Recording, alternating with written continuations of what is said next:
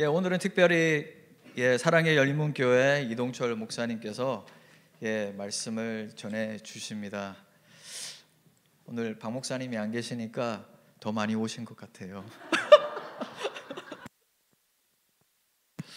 왜 그런지 모르겠네. 예, 아무튼 예, 잘 오셨습니다. 예, 우리 이동철 목사님 말씀 전해 주시 아, 전해 주실 때 우리 여기 나오셨는데 우리 다 같이 큰 박수로 예, 환영하는 인사를 보냈으면 좋겠습니다. 예.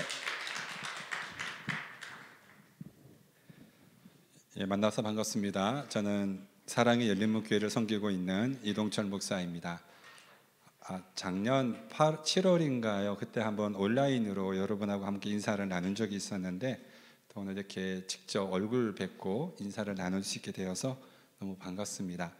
오늘 함께 나눌 말씀은 요한복음 9장 1절에서 12절 말씀입니다. 요한복음 9장 1절에서 12절 말씀 제가 말씀 봉독해 드리도록 하겠습니다. 예수께서 길을 가실 때 날 때부터 맹인된 사람을 보신지라 제자들이 물어 이르되 랍비여 이 사람이 맹인으로 난 것이 누구의 죄로 인함이니까 자기니까 그의 부모니까. 예수께서 대답하시되 이 사람이나 그 부모의 죄로 인한 것이 아니라 그에게서 하나님의 하시는 일을 나타내고자 하심이라. 때가 아직 낮임에 나를 보내신 이의 일을 우리가 하여야 하리니 밤이 우리니 그때는 아무도 일할 수 없느니라. 내가 세상에 있는 동안에는 세상의 빛이로라. 이 말씀을 하시고 땅에 침을 뱉어 진흙을 이겨 그의 눈에 바르시고 이르시되 실로암 못에 가서 씻으라 하시니 실로암은 번역함은 보냄을 받았다는 뜻이라. 이에 가서 씻고 밝은 눈으로 왔더라.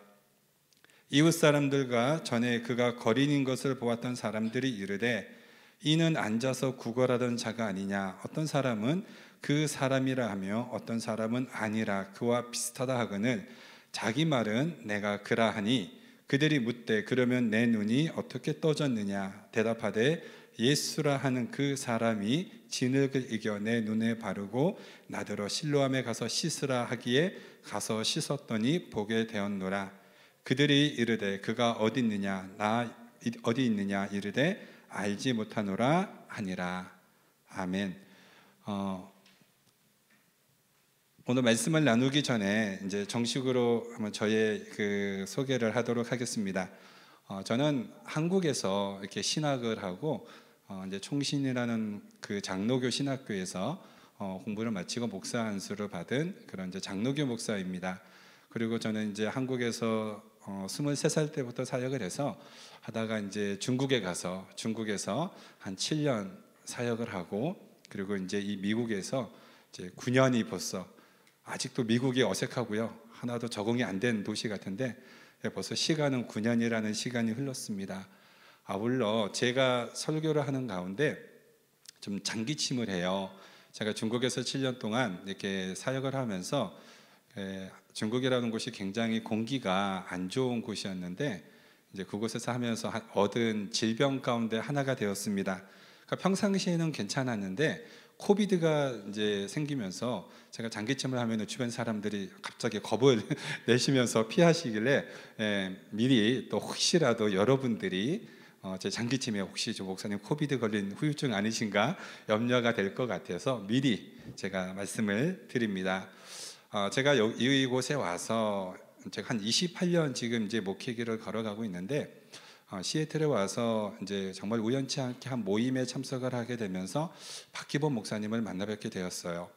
어, 박기범 목사님과 그때 이제 김정아 전도사님 같이 이렇게 만나면서 어, 참 열정 있고 순수하시다. 목회자로서 참 순수한 영혼을 가지신 귀한 목사님을 만나 뵙게 되었습니다. 그래서 좋은 관계가 이제는 교회끼리 같이 주님 안에서 하나님의 일을 할 수 있는 뜻을 같이 나눌 수 있는 그러한 일들을 한번 우리가 하나님께 기도해 보자. 그러면서 첫 번째로 저희가 이렇게 강단을 한번 나누어서 우리 성도님들한테 인사도 하고 또 말씀을 나누어 보자 해서 첫 이렇게 강단 교류를 하게 되었습니다.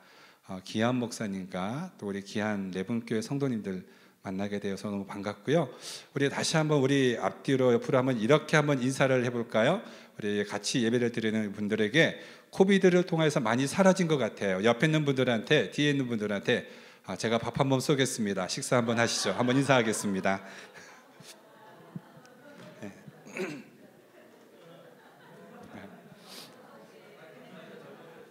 네. 오늘 우리가 읽은 이 요한복음 9장 1절에서 12절 말씀은 실로한 말씀은 이제 교회를 조금만 다니신 분들이라면 너무나도 익숙하게 알고 있는 그러한 내용의 말씀입니다. 그러나 오늘 이 요한복음의 이 말씀이 우리가 생각하는 것보다는 훨씬 깊고 어, 의미가 어, 굉장히 중요한 그 본문의 뜻을 담고 있습니다. 그래서 이 말씀을 여러분 어, 여러분들과 함께 나누기를 원하죠. 어, 우리가 살아가면 사람들은 어, 육체의 상처만 있는다고 생각을 합니다. 어, 육체의 상처를 입으면 병원에 가서 그 상처를 치료받을 수 있어요. 그러나 마음의 상처를 입은 분들은 어디에 가서 내가 이 상처를 치료할 수 있을까를 알지 못하고 고민하고 방황하는 그러한 분들이 많이 있습니다. 이 마음의 상처를 가지고 있으면 그 기간 동안에 굉장히 고통 속에 살아가게 됩니다. 예수님께서는 이 땅에 오셔서 수많은 병자들을 치료해 주셨죠. 근데 여러분, 예수님께서 이 땅의 병자들을 치료해 주실 때 예수님은 단순히 그들의 육체만을 치료하지 않으셨어요. 그들의 마음, 상처, 아픔, 이 모든 것들을 예수님께서 육체와 더불어서 깨끗하게 치유해 주셨습니다. 그렇기 때문에 우리는 오늘 이 본문을 통해서 저는 그게 한 세 가지를 여러분들과 함께 이 마음, 이 말씀을 나누고 싶습니다. 첫 번째로 오늘 본문을 통해서 우리가 알 수 있는 것은 이, 이 사람이 어떻게 소경으로 태어나게 되었는가 하는 그러한 문제입니다. 자, 본문에 보시면 예수님께서 길을 가실 때 이 소경을 만나게 됩니다. 자, 제자들은 이 소경이 누구의 죄로 인하여서 이 사람이 소경으로 태어났는가 이것에 대해서 관심을 가졌습니다. 이 제자들이 이러한 말을 주고받은 거에는 그 당시 유대인들이 가지고 있었던 사상이 하나 있었어요. 그게 무슨 사상이냐면은 이 사람이 소경으로 태어났다면 이것이 이 사람의 죄로 인하여 소경이 되었는가 아니면 부모의 죄로 인하여서 이 사람이 소경이 되었는가 당시 유대인들은 그 사람이 형통하지 못한 일이 생겼을 때 쉽게 말하면 내 삶에 불행한 일이 생겼을 때 그것이 아 이 사람이 알지 못하는 죄로 인하여서 이런 불행한 일이 생겼다라고 생각을 하는 거죠. 한국식으로 말한다면은 우리 아들이 대학에 떨어져서 재수도 하고 재수해서 떨어지고 이렇게 되면은 아 얘가 뭔가 큰 죄가 있나 보다. 아니면 그 부모가 남몰래 모르는 죄를 지었나 보다. 죄를 지었으니까 저러한 일을 당하지. 사람들이 만약에 교통사고를 당하게 되고 우리 가족 중에 교통사고로 큰 아픔이나 질병으로 암이 걸리거나 이렇게 되었을 때 사람들은 아, 저 사람이 무슨 죄를 지었는지 몰라.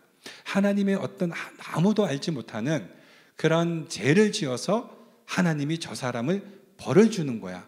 이런 생각들을 할 수 있다라는 거죠. 이게 당시 유대인들이 가지고 있었던 생각이었습니다. 그렇기 때문에 이 제자들의 대학 가운데에는 이 소경이 태어날 때부터 소경인 것은 누구의 죄로 인하여 소경이었는가 이것이 그 당시 이제 이들의 논쟁거리였습니다. 그러나 구약 시대에서 보면은 어, 부모의 죄가 자녀에게 전가되지 않는다라고 말을 하고 있죠. 이사야서 말씀을 보면은 어, 부모가 신 포도주를 마시고 자녀가 이가 시리다라고 말을 하지 않는다고 했습니다. 포도주를 마신 사람이 이가 싫은 거지 마시지 않은 자식이 그 이가 싫을 수 없는 것처럼 그 사람의 죄가 죄로 인하여서 그 사람이 벌을 받을 수는 있지만 그 사람의 죄가 자녀에게 전가되지 않는다라는 거예요. 유전되지 않는다라는 것입니다.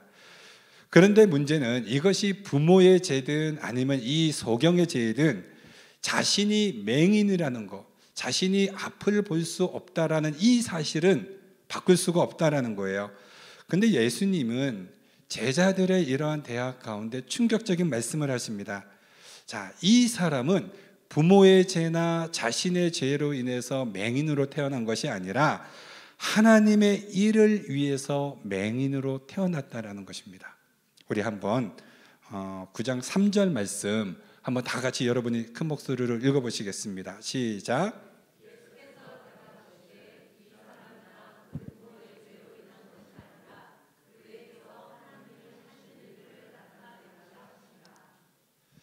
오늘 우리 본문의 배경에 보시면 맹인은 오늘도 변함없이 길거리에 앉아서 구걸을 하고 있습니다. 근데 어디선가 많은 사람들의 소리가 들려오기 시작해요. 그러면 아마 이 소경은 촉각을 곤두세웠을 것입니다. 야, 많은 사람들이 오고 있으니까 나한테 많은 돈을 줄 수 있겠지. 아마 그런 기대감을 가지고 있겠죠. 근데 이 사람들이 오면서 이런 대화를 하는 겁니다. 야, 이봐, 이봐. 이 사람은 보통 맹인이 아니야. 이 사람은 태어날 때부터 맹인이야. 그러면 와 그래 이 사람 대단한 맹인이네. 난 보통 맹인인 줄 알았는데 도대체 부모가 얼마나 많은 죄를 지었길래 이 사람이 태어날 때부터 맹인이 되었을까? 그러자 어떤 옆에 있는 사람들은 이봐 너는 구약 성경도 안 읽어봤어? 이거는 부모의 죄가 아니야. 부모의 죄는 전가되지 않아. 이 사람이 죄를 지었으니까 소경으로 태어난 거야. 이런 대화를 하고 있는 거죠. 근데 이런 대화가 이 소경이 처음 들었겠습니까? 그 당시 유대인들이 익히 가지고 있었던 사고였어요. 가치관이었습니다. 의뢰이 들어왔던 말이죠.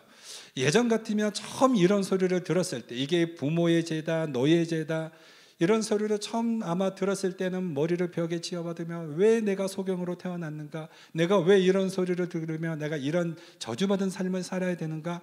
자신을 한탄하며 했었겠죠. 그러나 이것이 오랜 시간이 지나다 보면은 마음이 굳어져 버립니다. 그래 너희들이 무슨 소리를 하든 돈이나 많이 주고 빨리 가라. 막 이런 생각들로 바뀌어버리게 되죠. 이럴 때 어디선가 낯선 사람의 낯선 목소리가 들려옵니다. 이 사람이 맹인으로 태어난 것은 부모의 죄나 이 사람의 죄가 아니라 하나님의 영광을 위해서 하나님의 일을 위해서 이 사람이 소경으로 태어난 거야. 이런 소리를 하는 것입니다 근데 여러분, 우리들은 생각하기를 아, 우리가 하나님께 영광을 돌려드리고 하나님의 일을 하려면은 공부도 잘해야 되고 어, 내가 한마디로 말해서 잘 나가는 인생, 출세하고 남들이 우러러 보는 그런 삶을 살아야 그것이 하나님의 영광을 위한 일이라고 그렇게 생각을 합니다. 그러나 여러분, 우리가 하나님의 일을 나타내고 하나님의 영광을 드러내는 것은 나의 치명적인 핸디캡, 나의 치명적인 약점을 주님 앞에 내어 놓으면 주님께서는 그것을 치료하시면서 하나님의 일, 하나님의 영광을 드러낸다라는 것입니다. 그러나 우리들은 보통 어떻게 합니까? 우리들은 삶을 살아가면서 내 인생의 내 아픔의 약점, 상처, 핸디캡을 남들에게 드러내려고 하지 않아요. 주님 앞에 내어놓으려고 하지 않습니다.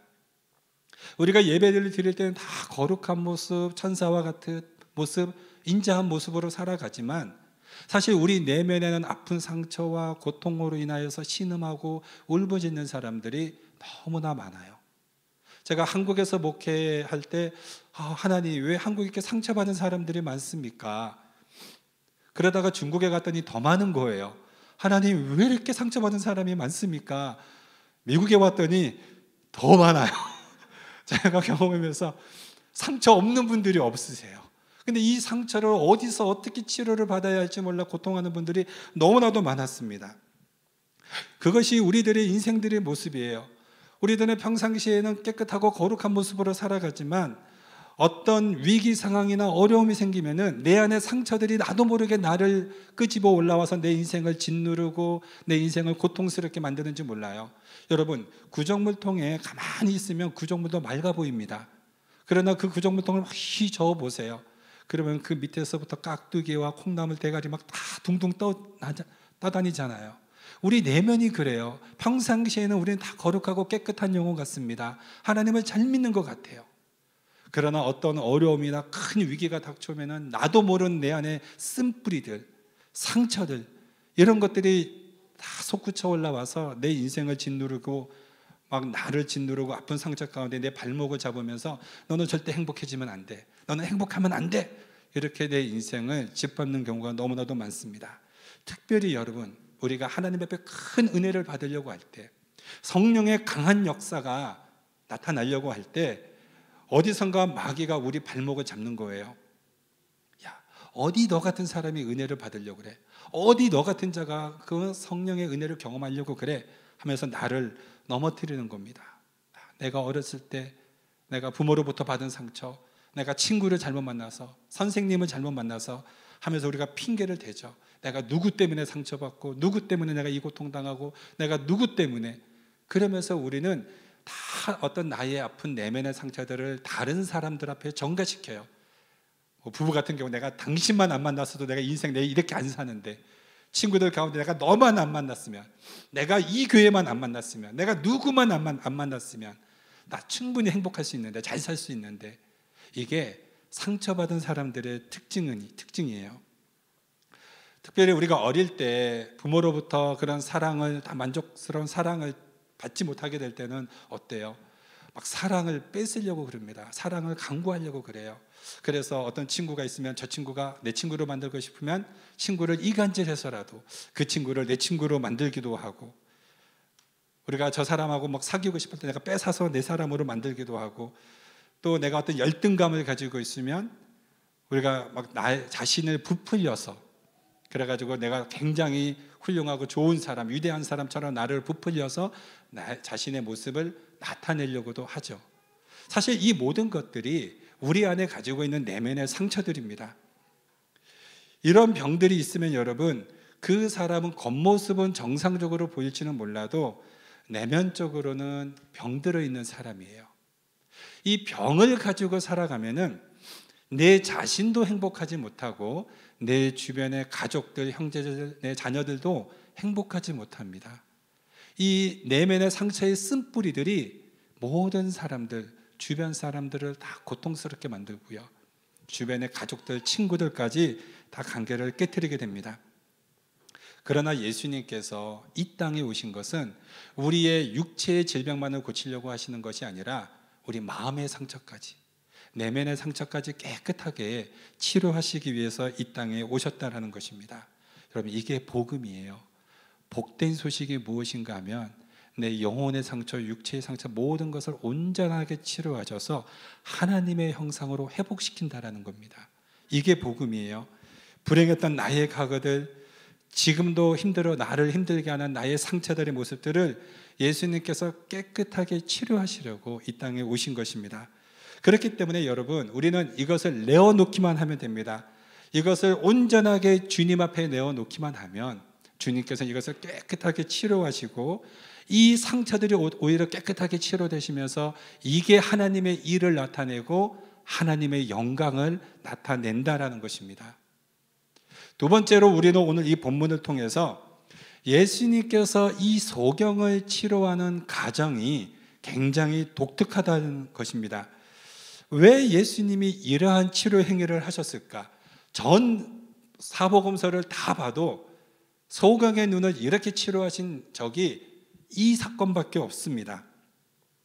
자, 왜 예수님은 이 사람을 끌어 안으시고 품에 안으시고 가만히 있어봐 내가 너를 치료해 줄게 하시면서 갑자기 그 자리에서 쭈그려 앉아가지고 침을 뱉기 시작하는 거예요.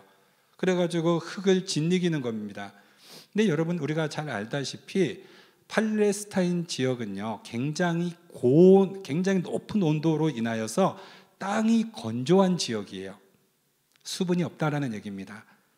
그런 예수님이 자리에 쪼그려 앉아가지고 침을 뱉기 시작하는 거예요. 침 한두 번으로 안 뱉어져요, 이게. 생각을 해보세요. 얼마나 침 가만히 있어봐. 해가지고 그거를 흙을 진닉으로 한다는 생각을 해보세요. 그리고 그것을 그 맹인의 눈에다가 철썩철썩 붙입니다. 이거 미국에서 이런 행위하면 잡혀가요. 비위생적인 행동했다고. 안 그렇습니까? 더구나 요즘 같은 경우 코비드 상황에 어디 침을 뱉어가지고 이렇게 하시겠습니까? 너무나도 독특한 치료 행위죠. 어떤 학자들은 이런 어, 주장을 하는 분이 있어요. 예수님의 침에 치료하는 그 능력이 들어가 있다. 물론 그럴 수 있을 것 같아요. 예수님의 옷자락만 만져도 치료를 받을 수 있으니까. 물론 예수님의 침에 그런 치료하는 능력이 있을 수 있습니다. 그렇다면 예수님이 병자들을 불러 모아놓고 뭐하러 말씀으로 치료합니까? 야, 너희 다 모여봐. 에라, 침 받아라. 퇴퇴 하면은 그냥 침 맞으면서 다 병 고침 받으면 되죠. 왜 이렇게 했겠습니까?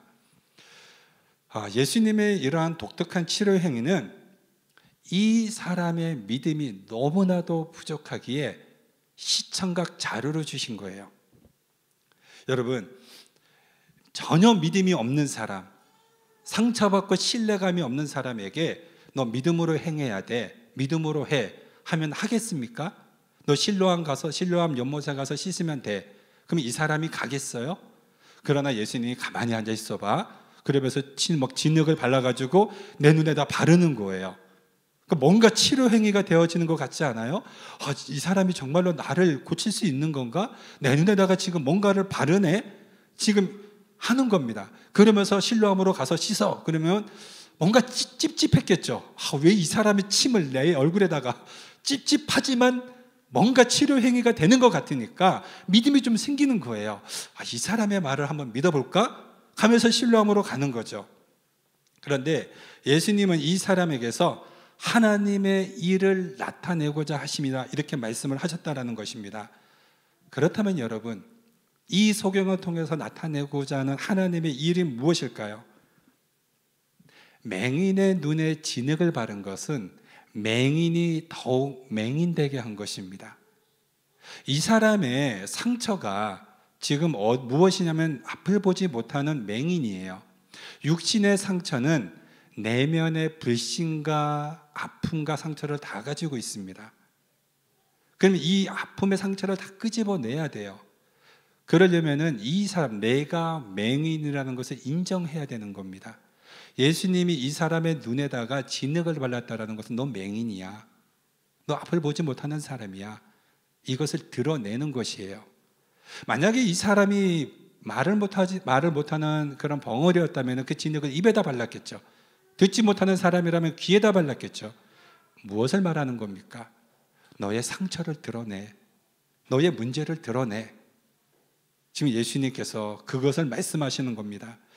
지금 예수님은 이 땅에 오심으로 인하여서 새 시대가 임하였다라는 것을 말씀을 해주고 있어요. 이제는 율법의 시대는 지나갔고 이제는 은혜의 새로운 시대가 열렸다라는 것을 말을 해주는 것입니다. 이 사람이 진흙을 바르고 실로암으로 갈 때 수많은 사람들이 보면서 얼마나 웃었겠어요. 얼마나 조롱했겠습니까?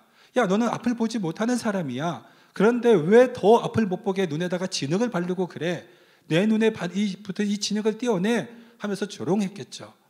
그러나 이 사람은 내가 앞을 보지 못한다는 것을 더욱더 드러내는 행위를 통하여서 이제 그 안에 있는 아픈 상처들, 그 응어리들을 예수님께서 깨끗하게 치료하신다라는 것을 지금 시청과 교육으로 보여주고 있는 거죠.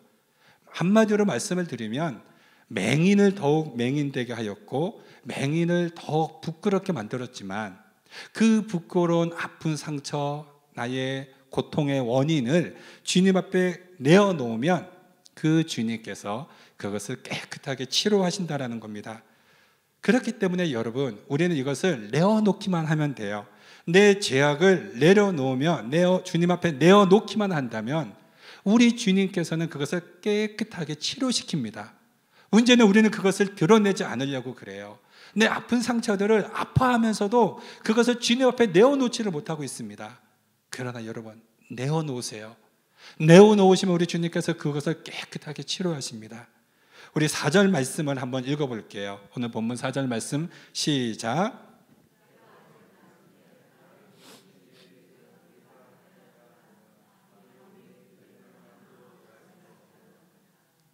오늘 이 말씀을 보면 예수님께서는 낮과 밤을 구분하셨습니다. 근데 여러분, 밤은 언제예요? 밤은 빛이 없을 때 그때가 밤입니다. 그런데 예수님이 이 땅에 계실 때는 낮이라는 거예요. 왜냐하면 예수님이 빛이시기 때문에 빛이 있는 동안에는 낮이 되는 거죠. 예수님이 이 땅에 계실 때는 밤이 되는데 그, 아, 낮이 되는데 그럼 언제 밤이 되는가? 예수님이 이 땅에 낮으로 계실 때 내가 빛으로 있을 동안에는 예수님이 치료해 주십니다. 빛 대신 예수님께서 우리의 상처를 깨끗하게 치료해 주시는데 예수님이 십자가에 못 박히시고 성령의 역사가 그칠 때 그때는 밤인 거예요. 이때는 여러분 치료의 역사가 없습니다. 그렇게 여러분 지금은 낮이에요. 지금 여러분이 이렇게 예배를 드릴 때, 이 예배 가운데 하나님의 말씀이 선포되어질 때, 이때는 우리가 낮인 거예요. 이 낮에는 우리가 가만히 예배를 드리면 안 돼요. 내 온 마음을 다하여서 온 정성을 다하여서 내 안에 있는 모든 제약의 요소들 열등감, 시기심, 미움, 증오 이런 모든 것들을 주님 앞에 다 내어놓고 드려지는 그래서 깨끗하게 치료받는 그런 예배를 우리가 드려야 되는 것입니다. 그런데 우리들은 거룩하게 예배를 드린다라는 것이 그냥 조용하게 그 제가 저희 성도들한테 그래요. 가끔 아, 하나님 우리가 어, 알고 지은 죄 모르고 지은 죄 용서해 주시고 그래서 제가 그러죠. 야, 우리가 모르고 짓는 죄가 어디 있어? 다 알고 짓지. 근데 내가 대수롭지 않게 넘겨버리면서 잊어버리는 거지. 우리는 모르고 짓는 죄 없어요. 내가 대수롭지 않게 여길 뿐입니다. 그러나 작은 상처들까지도 다 내어놓고 하나님 앞에 치료의 역사를 강구하는 거예요.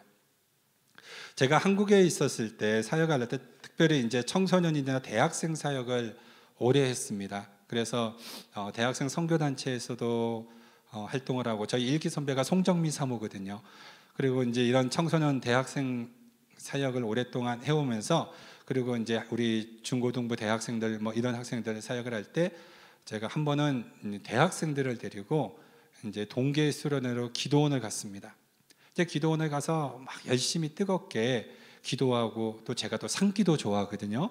그래서 막 산에 데려가서 산기도 하고 막 그랬습니다. 그래서 그날 밤에는 정말 이렇게 뜨거운 은혜가 있는 정말 성령께서 역사하시는 그런 어, 거룩한 정말 밤이 되었어요. 저희가 가르치는 이 대학생들 중에 제가 결혼 주례한 자매들도 있는데 어, 한 자매는 한 여학생은 딸만 둘 낳았다고 그 시어머니가 강제로 이혼시키고 아버지를 다른 데로 장가를 보냈어요. 그러니까 이 딸들은 엄마와 함께 살면서 그 아픈 아버지에 대한 이 미움과 상처를 가지고 살아가는 거예요. 또 한 여학생은 엄마가 술집을 해요. 엄마가 술집을 하는데 자기 친구 아버지하고 이제 그런 관계가 생겼어요. 이 너무 아픈 상처들.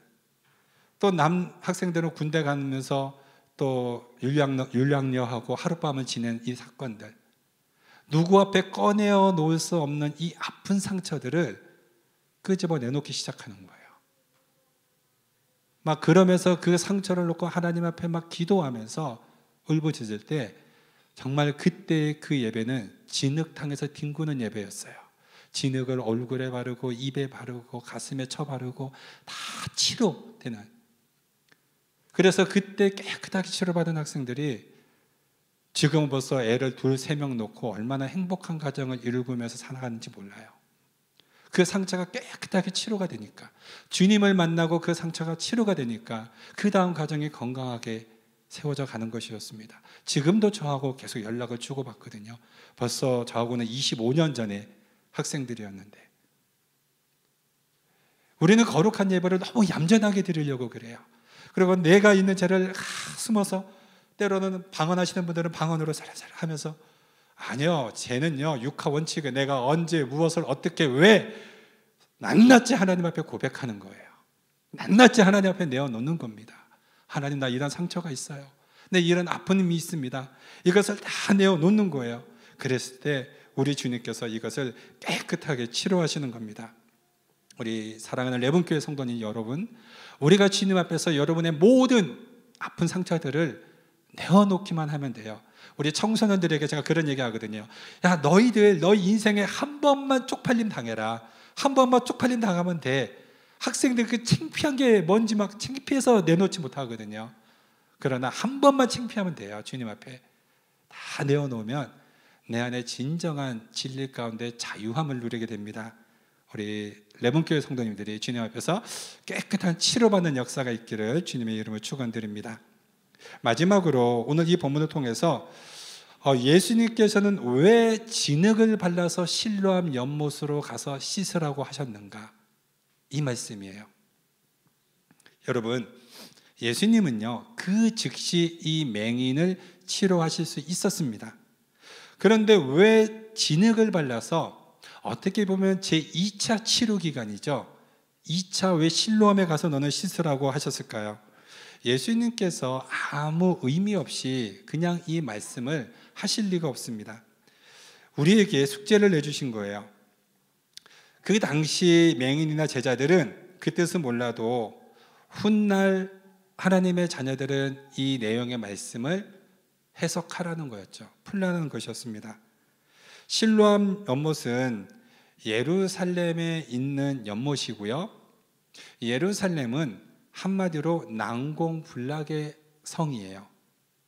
그러니까 우리가 예루살렘은 지상에 있는 성이 아니라 지상에서 쭉 올라가는 언덕에 지어진 성이에요.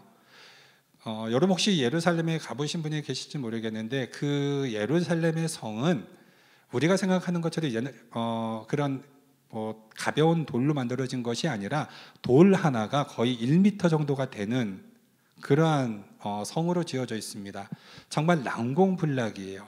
그래서 바벨론의 느부갓네살이 쳐들어왔을 때 이 예루살렘을 정복을 하지 못합니다. 그래서 3년 동안 포위를 해요. 아무도 들어가지 못하도록. 그러니까 식량에 식량으로 다 굶어 죽도록. 그때 히스기야 왕이 이 싸움에서 버텨내기 위해서 이제 쉽게 말하면은 그 기본적으로 내려가서 땅을 파가지고 반석을 뚫어서 반석을 뚫어서 만든 셈이 실로암이에요. 그러니까 실로암은 여러분 지금 고고학에 의해서 그 실로암 연못이 지금 다 발굴이 되었습니다. 그 실로암 연못은 암벽을 암벽을 깎아서 만드는 돌을 깎아서 만들어진 연못입니다. 이 본문에 이 사건이 있기 전에 요한복음 7장에 보면 예수님께서 초막절의 사건의 말씀을 하세요. 이 초막절의 사건을 말씀하시면서 이 실로 초막절이 되면 실로암 연못에서 물을 떠 가지고 하나님의 재단에 이 물을 붓습니다. 그러면서 예수님은 누구든지 목마르거든 내게로 와서 마시라. 그 배에서 생수의 강이 흘러나리라고 예수님께서 말씀을 하시죠. 예수님은 내가 생명수인데 내가 주는 물을 마시는 자는 영원히 목마르지 아니한다. 이렇게 말씀을 하셨습니다. 이 말씀을 오늘 이 요한복음 9장의 이 말씀과 사실은 굉장히 중요한 연결이 되는 말씀이에요. 예수님께서 왜 그 당시 실로암 연못에 물을 떠서 재단에 바치는가? 왜 예수님은 이 실로암 연못에 서 가지고 내가 주는 물을 마시는 자는 영원히 목마르지 아니한다. 왜 실로암을 옆에서 두고 이 말씀을 하셨는가 하는 것입니다. 그것은 내가 죽고 내가 이 세상에 없을 때 그러면 너희들은 치료받고 싶어도 회복받고 싶어도 너희는 회복받을 수 없고 치료받을 수 없을 때 그러면은 이제 너희들은 2차로 내가 없을 때 2차로 가서 여기서 치료받아라. 그곳이 실로암이에요. 그곳이 실로암 연못입니다. 그렇다면 여러분 이 실로암이 무엇을 말하는 것일까요? 생수의 강이 흘러나오는 곳. 하나님의 재단 앞에 바쳐지는 물. 바로 오늘날 교회를 말해요. 이 실로암 연못은 교회입니다. 반석을 뚫어서 성령의 역사가 흘러넘치는 바로 그 교회로 가라는 것입니다. 예수님이 내가 죽고 나서 내가 부활하여서 내가 하나님 보좌 우편으로 가게 되면은 이 땅에 자신들의 백성들이 교회로 와서 이 교회에 와서 치료를 받으라는 것입니다. 그래서 실로암 연못으로 예수님께서 이 맹인을 보내시면서 2차적으로 여기서 치료를 받으라고 하는 거예요. 내가 낮이니까 낮일 때는 내가 직접 치료해 줄 수 있지만 내가 이 땅에 존재하지 않는 밤이 되었을 때 상처받은 너희들이 어디 가서 치료와 회복을 받아야 될지 알지 못할 때는 너희는 교회로 가. 성령의 역사가 임하는 하나님의 말씀이 울려 퍼지고 선포되어지는 성령의 강한 역사가 일어나는 교회에 가서 너희들의 상처를 치료받고 회복받으라는 것입니다. 그래서 예수님께서는 이 맹인에게 2차 치료 기간인 실로암에 가서 씻으라고 이것을 알려주신 것이었어요. 여러분, 이 세상에서 최고로 귀한 것이 성령입니다. 결국 예수님께서는 이 성령을 물 붓듯이 부어주신다라고 약속을 하셨어요. 그럼 물 붓듯이 부어지는 성령 역사가 어디서 임합니까? 교회에서 임하는 거예요. 예수 그리스도를 믿는 하나님의 거룩한 공동체인 바로 이 공동체 안에서 치료하는 역사, 회복하는 역사, 생명의 역사가 일어나는 것입니다. 여러분, 제가 중국에서 있었던 사건을 한 두 가지를 제가 말씀을 여러분과 함께 나누고 싶어요. 제가 중국에 있어 고등부 사역을 하고 있었는데 고등부 학생들이 한 200명 정도가 됐었어요. 그런데 한 학생을 인사를 하고 지나가는데 똑같은 애가 또 지나가요. 어, 봤더니 쌍둥이입니다. 한 명은 너무나도 모범생이고 학교에서나 교회에서나 모범생. 똑같은 쌍둥이는 세상에 이런 이런 애가 없는 거예요. 그 온 동네에 소문이 자자한 뭐 깡패요, 날라리요, 술주정꾼이에요. 아버지는 대기업의 지사장으로 오셨어요. 돈도 있고 명예도 있고 또 부모님도 교회 안수 집사님으로 중등부에서 두 부부가 다 교사로 봉사하시는데 이 아이만큼은 어떻게 안 되는 거예요. 교회다 잡아놓으면 도망가고 수련회 대 끌고 오면 도망가고 가출하고 가출을 밥 먹듯이 하는 이 아이하고 좀 친해지고 싶었습니다. 아는 척도 하고 뭐도 하면은 정말 요즘 말로 막 쌩까요. 아는 척도 안 하고 무시하고 뭐 입에는 뭐 거친 욕들이 쏟아져 나오고 한 1년을 정성을 쏟아부었는데도 안 바뀌는 거예요. 아, 하나님 정말 얘 어떻게 할 수가 없는 것 같아요. 근데 어느 순간에 얘한테 전화가 왔어요. 가지고 너무 반가워서 어 어쩐 일이야 그랬더니 목사님 저 밥 좀 사주세요. 그래서 왜 그랬더니 아 저 이제 담배를 끊어보려고요. 그래 그래 알았어 밥 사줄게. 식당에 와서 밥을 맛있게 사줬어요. 이제 막 이렇게 하고 한 석 달 있다가 또 연락이 왔어요. 목사님 저 커피 좀 사주세요. 그래서 왜 담배 끊는 거 실패했어요. 그래가지고 또 카페에 불러서 맛있게 커피 사주면서 그래 담배 끊을 수 있어 한번 해보자. 그러면서 막 이렇게 하면서 어느 순간 다시 불렀어요. 목사님 진지하게 저 꿈이 생겼어요. 뭔데 저 가수가 될래요. 아, 속에서 얼마나 웃음이 나오는지 내가 물어봤어요. 너 노래 잘하니? 그랬더니 아 노래방 가면 항상 90점이 넘는데요. 그래서 그럼 너 얼굴은 어떻게 하니? 아 이거 성형하면 된대요. 그래 너 뭐 돈 많으니까 성형하면 되겠지. 그래 그러면 이번 주일날 너 한번 특송해봐. 그래서 알겠습니다. 주일날 얘가 특송을 했어요. 제가 불렀어요. 이게 네 길은 아닌 것 같아. 그랬어요. 약간 신적에 고민하더니 알겠다고. 내가 이제 간호대학을 갔어요. 간호대학을 가고 그다음에 제가 그때 이제 코스, 유스 코스타를 만들어서 막 유스 코스타를 막 한참 준비하고 있을 때였어요. 이제 유스 코스타 한 이틀 남겨두고 있을 때 전화가 온 거예요. 한국에서 목사님 저 이번에 한 번도 제가 고등부 기간 동안에 수련회를 못 갔는데 제가 이번에는 수련회를 참석하려고 합니다. 그래서 환영한다고 어서 오라고 그래서 한국에서 넘어온 거예요 중국으로. 그러고 나서 이제 수련을 참석하고 다시 이제 한국으로 돌아갔어요. 일주일이 됐는데 얘한테 전화가 오는 거예요. 목사님, 저는 제가 평생토록 제가 목사님을 위해서 중보 기도 할 거예요. 그 안에 알고 봤더니 얘가 쌍둥이로 태어나면서 너무 어릴 때부터 비교를 당하면서 살아온 거예요. 부모님한테 비교, 교회 사람들한테 비교, 주변 사람들 앞에 비교. 너는 왜 쟤하고 똑같은 쌍둥이인데 쟤는 공부 잘하는데 너는 왜 공부 못해? 너는 얘는 착한데 너는 왜 안 착해? 끊임없는 그런 비교 의식의 상처가 교회 가서도 받아왔는데 얘가 주님 앞에서 그게 깨끗하게 치료가 된 거예요. 그 아이가 저한테 제가 평생토록 목사님을 위해서 기도할 거예요. 제가 그때 울었어요. 하나님, 얘가 실로하면서 회복이 됐네요. 진정한 예수님 안에서 모든 상처가 치료가 됐네요. 또 한 학생이 중등부에서 고등부로 올라왔어요.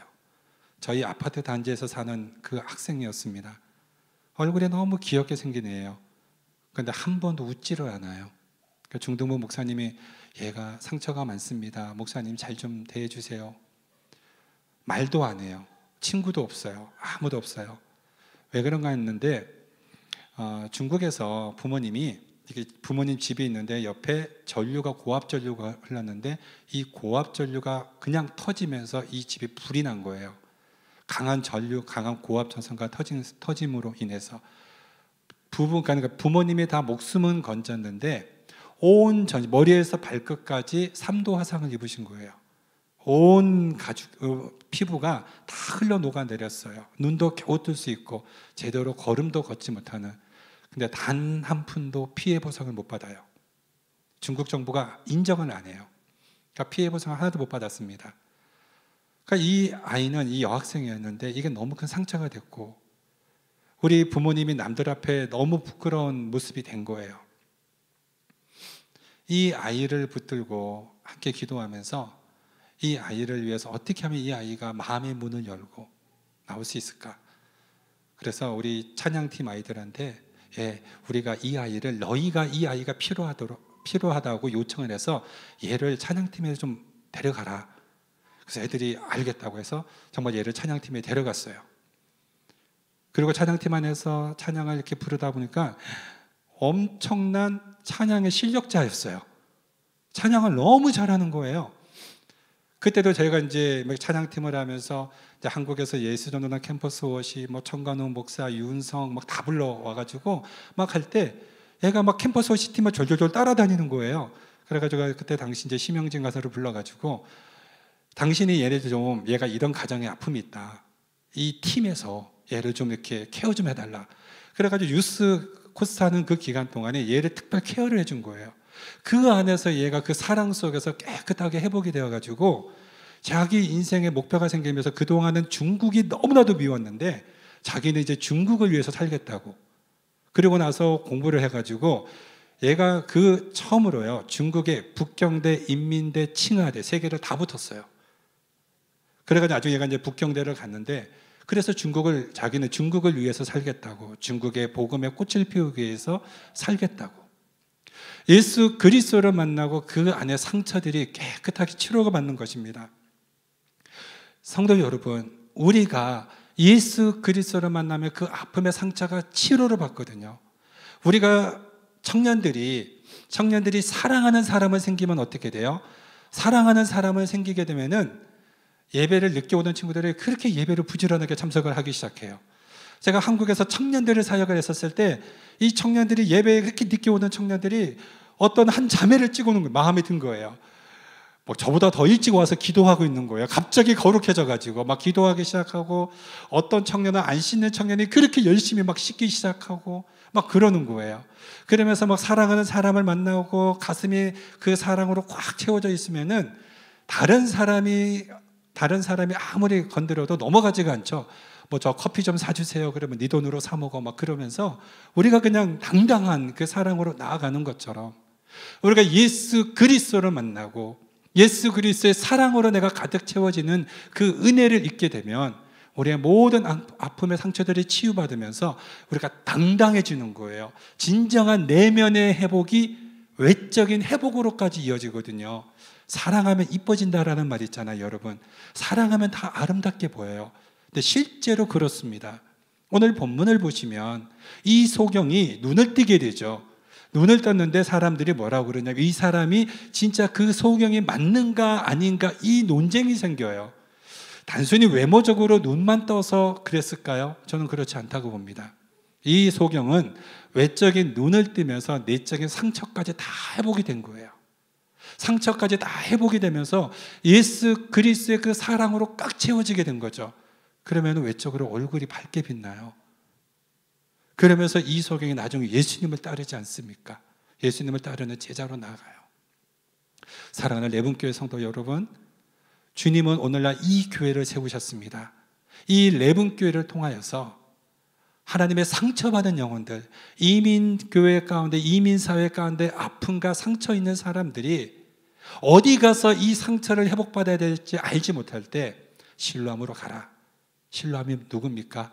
바로 여러분이에요. 여러분이 교회입니다. 여러분이 아픈 상처받은 사람들을 보듬어주고 안아주고 이 안에서 공동체의 힘으로 회복과 치유의 역사가 일어나는 거예요. 예수 그리스의 이름으로 그 어느 누구든 품어주고 보듬어줄 때 바로 그것이 하나님의 일이고 하나님의 영광을 나타내는 일입니다. 우리 레분교회 통하여서 우리 사랑하는 레분교회 우리 공동체를 통하여서 하나님의 진정한 신로함의 역사, 회복의 역사가 있기를 주님의 이름으로 축원드립니다. 기도하겠습니다. 하나님 아버지, 오늘 이 요한복음 말씀을 통하여서 이 레븐 교회가 하나님의 치료의 역사, 회복의 역사가 있는 교회가 되게 하여 주시옵소서. 이 땅에 수많은 상처받은 영혼들이 이 교회를 통하여서 이 성도님들을 통하여서 정말 성령의 역사와 치료하는 역사가 일어나는 교회로 사용하여 주시옵소서. 예수 그리스도의 이름으로 기도드렸습니다. 아멘.